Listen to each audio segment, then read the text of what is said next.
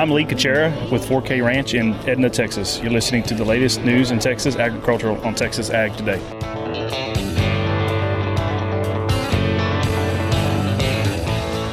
Welcome to Texas Ag Today, a daily look at the latest news in Texas agriculture.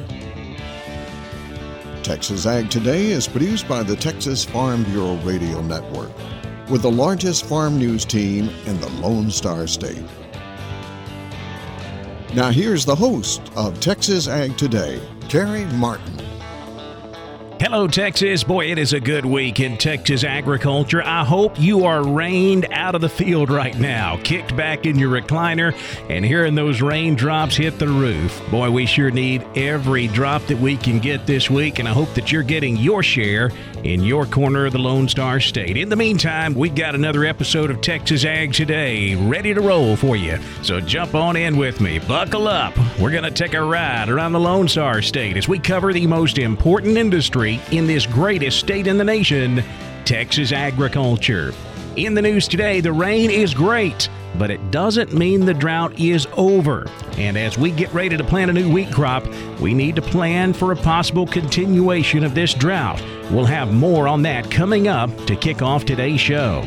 My name is Carey Martin. I'm your host, along with the largest and most experienced farm news team in the Lone Star State. And we're all standing by to bring you the latest news in Texas agriculture, from the piney woods of East Texas to the rocky ranges of the Trans Pecos, and from the Panhandle down to the Rio Grande Valley. In the cattle business, having your animals grade high at the packing plant can mean more money for you. I'm James Hunt, and coming up on Texas Ag Today, we're going to talk about a free opportunity for Texas High Plains producers to learn about improving carcass quality. Potential buyers of rural Texas ranch land and recreational lifestyle property are now hesitant to look at for sale signs due to the impact of the drought. I'm Tom Nicoletti, and I'll have that story on Texas Ag Today. The dry weather pattern continues to dominate Central Texas. This is Dr. Shane McLellan, and I'll have more from Waco. We'll have those stories plus Texas wildlife news and a complete look at the markets all coming up. Some early wheat planting is getting underway in Texas as wheat growers are taking advantage of widespread rains across the state. It is great to have the rain, but it's far from a drought buster. And Westbred Wheat Regional Agronomist John Fenderson says wheat growers should consider planting a drought tolerant variety this fall. Well, certainly with the drought situation, Carey, we, we want to think about things that have probably got some toughness to them and by what I mean toughness is those products that have the ability, if we plant them a little deeper, that they have the coleoptile length to get up out of that ground certainly varieties such as WB 4792 and WB 4595 and Winterhawk. Those are three really drought hardy, heat tolerant varieties that have good coleoptile length. That if we put those things in the ground a little bit deeper, they have the ability to, to go ahead and emerge from the soil. Fenderson says he wouldn't recommend planting anything over two and a half inches deep. The food processing industry is growing in Texas, especially in the Panhandle and the Southern Plains area. Amarillo Economic Development CEO Kevin Carter says food processing is expanding throughout the region. We're seeing a tremendous amount of activity in the food processing. Obviously, we've had tons of food processing all over the Texas Panhandle, the South Plains. In the past couple of years, our area, Abilene, Lubbock, and Plainview have all announced cheese projects Dalhart had one with Hilmar several years ago, and we're seeing that at the regional level. It truly is a regional effort, and so we're seeing quite a bit of regionalism in the food processing world with different projects, whether that be cheese or with this beef project, with just different types of food processing. Because one thing that has come out of the pandemic people still have to eat. The latest development is the announcement of a new beef processing plant planned for Amarillo called Producer Owned Beef. Ukraine is shipping more grain under a UN Turkey brokered deal and a hopeful sign for global food shortages.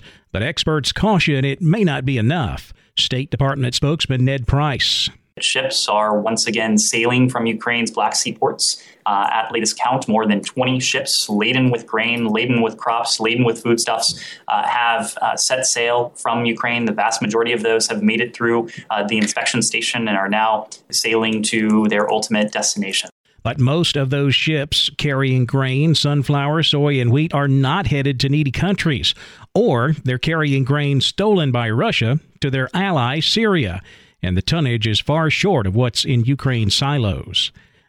Having high grading cattle at the packing plant can mean more money for cattle producers. James Hunt tells us there's a free opportunity coming up to learn more about improving carcass quality. Coming up on August 30th in Canyon, Texas A&M AgriLife is hosting the annual Randall County Ag Day and Crops Tour. And this year the event offers a special opportunity for those in the cattle business, a presentation at the West Texas A&M University Meats Lab that will hopefully help demystify how cattle are graded at the packing plant. They're going to be showcasing us a live beef carcass demonstration and focusing on beef carcass quality. That's J.D. Ragland, Extension Agent for Randall County, who says the presentation will also cover things that producers can provide to their animals to achieve better quality. We're going to look at some of those and visit and share information with producers in terms of the inputs, kind of like crop production, the inputs that we might need to be considering to help us get to the point where we can produce uh, not only good gain on our cattle, and when we go to market, we capitalize on good weight. That's how a beef producer is paid, no doubt. But then also from the beef quality side in terms of the carcass and the carcass value. The carcass quality presentation is just part of a very full program for the August 30th event. Other agenda items include discussion of wheat variety selection, the outlook for commodity markets, and new information about producer assistance and crop insurance programs. Also on tap, State Senator Charles Perry talking about water policy. The event is free, but an RSVP by August 26th is requested. Contact the Randall County Extension Office for more information. I'm James Hunt on the Texas Farm Bureau Radio Network. What effects has the drought had on the rural land market? Tom Nicoletti takes a look. Even though some regions of Texas have finally received rainfall and temperatures have decreased somewhat, the long term effects of the dry, hot summer are being experienced by buyers and sellers of rural land. Tyler Jacobs is broker partner with Hall & Hall LLP in College Station.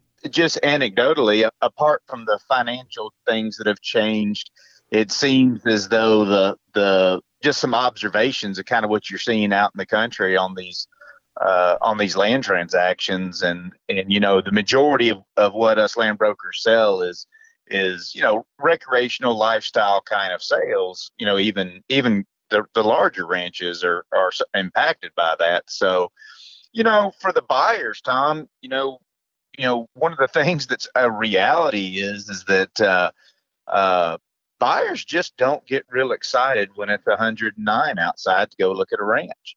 And and as silly as that sounds, when when these are not purchases that have to be made, but purchases that want to be made, they're they're probably going to slow down a little bit, wait till things are a little prettier, a little nicer outside. So I think there's some impact on that. I don't know how you would measure that or quantify that, but I definitely think it's reality. There just doesn't seem to be a lot of zeal, uh, almost a malaise from from uh, from from our recreational buyers right now, which again is a large portion of our business. I'm Tom Nicoletti with the Texas Farm Bureau Radio Network. Central Texas is finally getting some rain this week, but Dr. Shane McLellan says drought has been the focus of Central Texas agriculture for the past 12 months. Drought has dominated Central Texas for really the, the last year.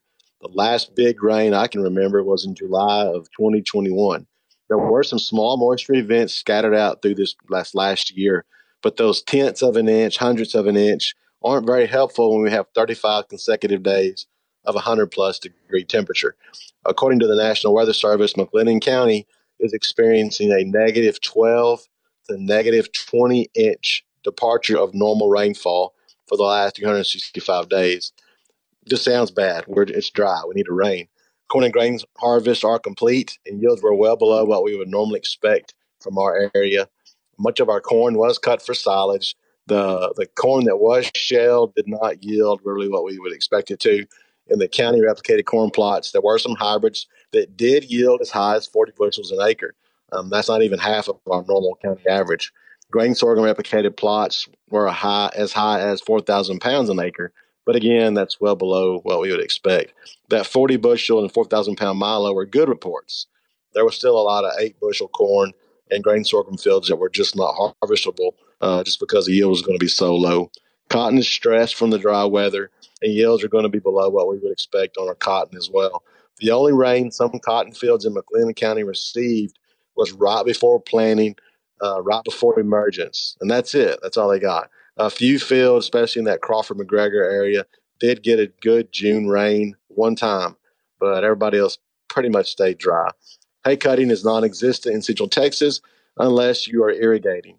Uh, there's a few hay producers that are irrigating out of the Brazos that have a have some growth and have a little bit of, of green hay to cut. A lot of our cornfields that were baled after harvest for corn shucks, it's just for hay.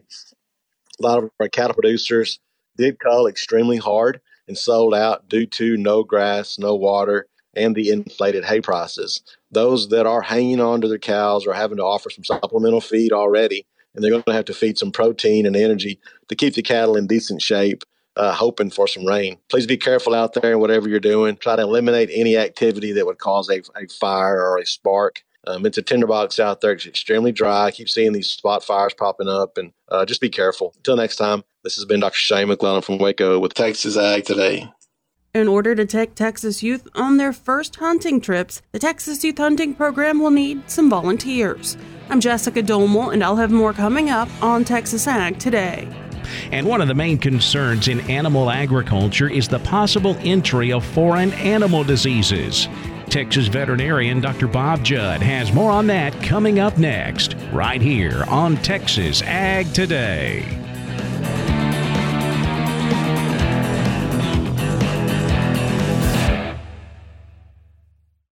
Before you go out this summer, Texas A&M Forest Service wants you to keep these extreme heat safety tips in mind. Stay hydrated. Check with local county and city officials for burn bans and fire restrictions. Always have some water readily available if you light a fire or are working with equipment. Make sure your equipment is maintained and clean. Keep water with your equipment and have a plan. With these dry and hot conditions, one spark can lead to a large wildfire. For more information, visit tfsweb.tamu.edu.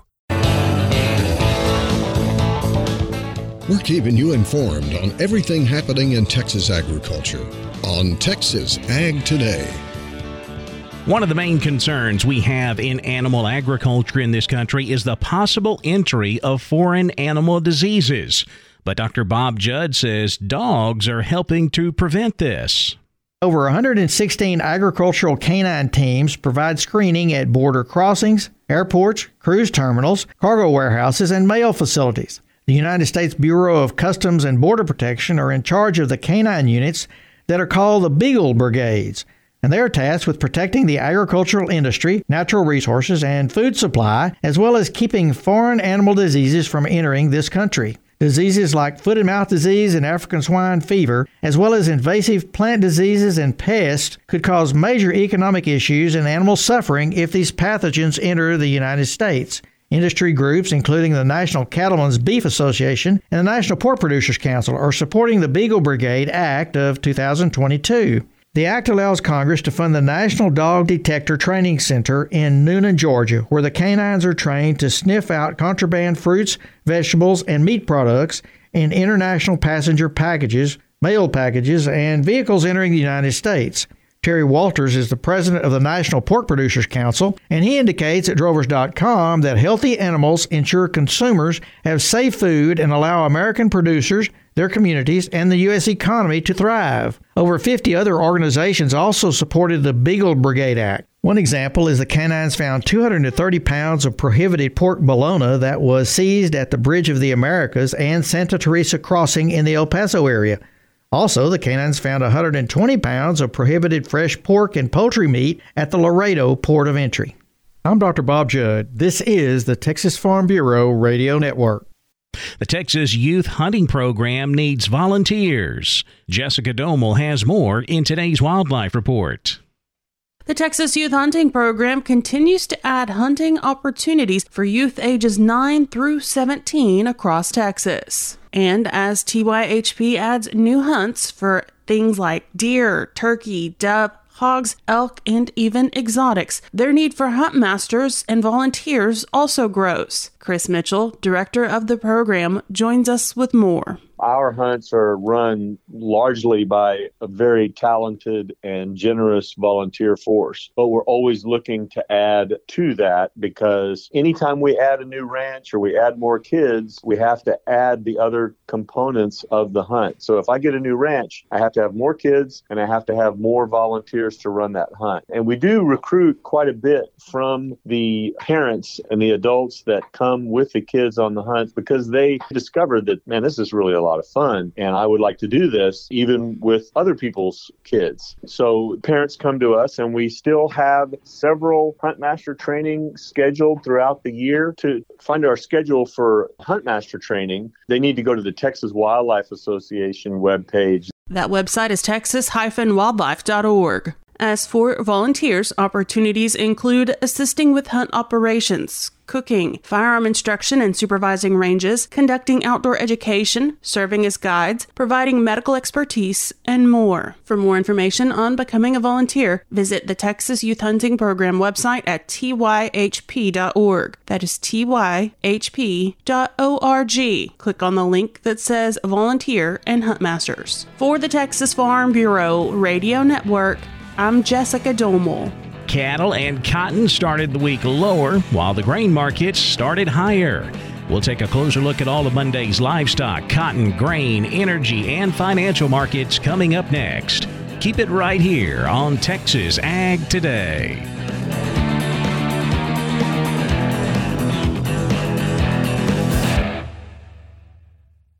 Before you go out this summer, Texas A&M Forest Service wants you to keep these extreme heat safety tips in mind. Stay hydrated. Check with local county and city officials for burn bans and fire restrictions. Always have some water readily available if you light a fire or are working with equipment. Make sure your equipment is maintained and clean. Keep water with your equipment and have a plan. With these dry and hot conditions, one spark can lead to a large wildfire. For more information, visit tfsweb.tamu.edu.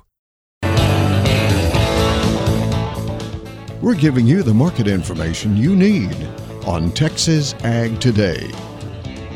The cattle market closed lower on Monday thanks to a very bearish USDA cattle on feed report. The placements number in that report Friday coming in much higher than we expected, so that had a negative influence on Monday's cattle trade. August live cattle dropped 37 cents, 141.22.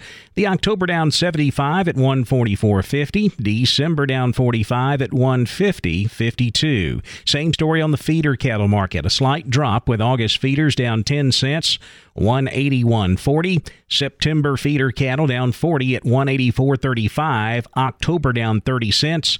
186.47. Cash fed cattle trade all quiet on Monday. We wrapped up last week selling cattle mostly at 142 here in Texas. That's 2 bucks higher than the previous week. Boxed beef was higher on Monday. Choice up $1.90, 266.18. Select up 239 at 240.33. Now let's check the auction barns. We're walking the pens with Larry Marble. While auctioneer Troy does what he does best, let's talk to Klein Spear from Southwest Livestock Exchange Uvalde. They sold cattle on Thursday. Klein, how did it go? Went pretty well. We had 514 head. Those Packer cows and bulls were pretty steady with last week. Uh, didn't have just a whole lot of top end cows, but still did well there. And those calves and yearlings were pretty steady with last week. Had lots of demand on those. Uh, sure dollar now some good numbers. Those choice steers, $1.45 to $1.70. Lightweights, $1.65 to 210 And those choice heifers, $1.20 to $1.55. And the lightweights, $1.40 forty-five to $1.80. Crossbred steers $1.45 to $1.65, and those lightweights $1.60 to $1.90. Those crossbred heifers $1.15 to $1.50, and the lightweights $1.45 to $1.75. Stocker cows today 60 to $1. Stocker bulls 88 to $1.04. Those breaker cows were 72 to 84, and those cutters and canners were 44 to 64, and those Shelly cows were 15 to 25. Uh, 900 to 1,000 on those kind of better pairs day. We split most of those pairs out. Had a few kind of smaller pairs there, 7 to 900, and those bred cows 650 to 1,000. So overall, a pretty good run there. Good. Remind us about sheep and goats. Went pretty well there. We had 250 head. Those heavy lambs were $1.60 to 205 Those light lambs, $1.50 to 210 Those fat ewes were 80 to $1.20 and those packer ewes were 40 to 80 Packer nannies yesterday, 70 to $1.30 Those fat Spanish nannies, $1 to $1.55 and those stocker nannies yesterday, $1.50 to 230 Those good cabritos yesterday, 240 up to about 350, and those lightweights were $1.75 up there about 340 on those. And the billies yesterday were $1.40 to $1.90. Tell everybody how to get a hold of you for next week's sheep and goat sale on Tuesday, cattle on Thursday. Call us at the office, 830-278-5621. My cell phone, 830-591-3241. Thank you, Klein Spear, Southwest Livestock Exchange Uvalde. Thank you, neighbor, for listening to us on the Texas Farm Bureau Radio Network. I'm Larry Marble, walking the pins. We'll do it again tomorrow. Thanks, Larry. Back over to the futures market now. Lean hogs finished higher on Monday. October hogs up 85 cents, 93.97. Class 3 milk was higher. September milk up 25 cents at 19.98 a hundredweight. The cotton market traded both sides of unchanged in Monday's trade. On the close, however, we finished lower a lot of factors traders are trying to weigh right now. Of course, that big 3 million bale cut that we got just over a week ago is still affecting the market. We have a strong U.S. dollar right now that is hampering exports somewhat. And of course, we're getting new crop ratings out this week. The market will have to digest all of that as we trade through the week. October cotton dropped 186 points on Monday closing at 117.89. The December down 187 points at 114.14. The corn market continuing to trade Midwest weather. We had a dry weekend, so we climbed higher. September corn up seven and a half at 633 and a half. December corn up five and three quarters, six twenty nine a bushel. Double digit gains in the wheat market. September Kansas City wheat up twenty and a half at eight sixty five and a quarter. September Chicago wheat up 17 and a quarter at 770 and a half. In the energy market, September natural gas up 44 cents, 977. September crude oil down 10 cents at 90.67 a barrel. The financial markets dropped lower Monday afternoon. The Dow down 644 points. 33,062. The Nasdaq down 328 at 12,376. The S&P down 90, 4,138. That wraps up our look at the markets, and that wraps up this edition of Texas Ag Today. My name's Carey Martin. Hope to see you back here next time as we cover the most important industry in this greatest state on the planet Texas agriculture. Thanks for listening to Texas Ag Today. Be sure to subscribe to our podcast on Apple Podcasts, Google Podcasts, or Spotify. For more Texas Ag news and information, check out our website at texasfarmbureau.org or tfbradio.com. Texas Ag Today is a production of the Texas Farm Bureau Radio Network.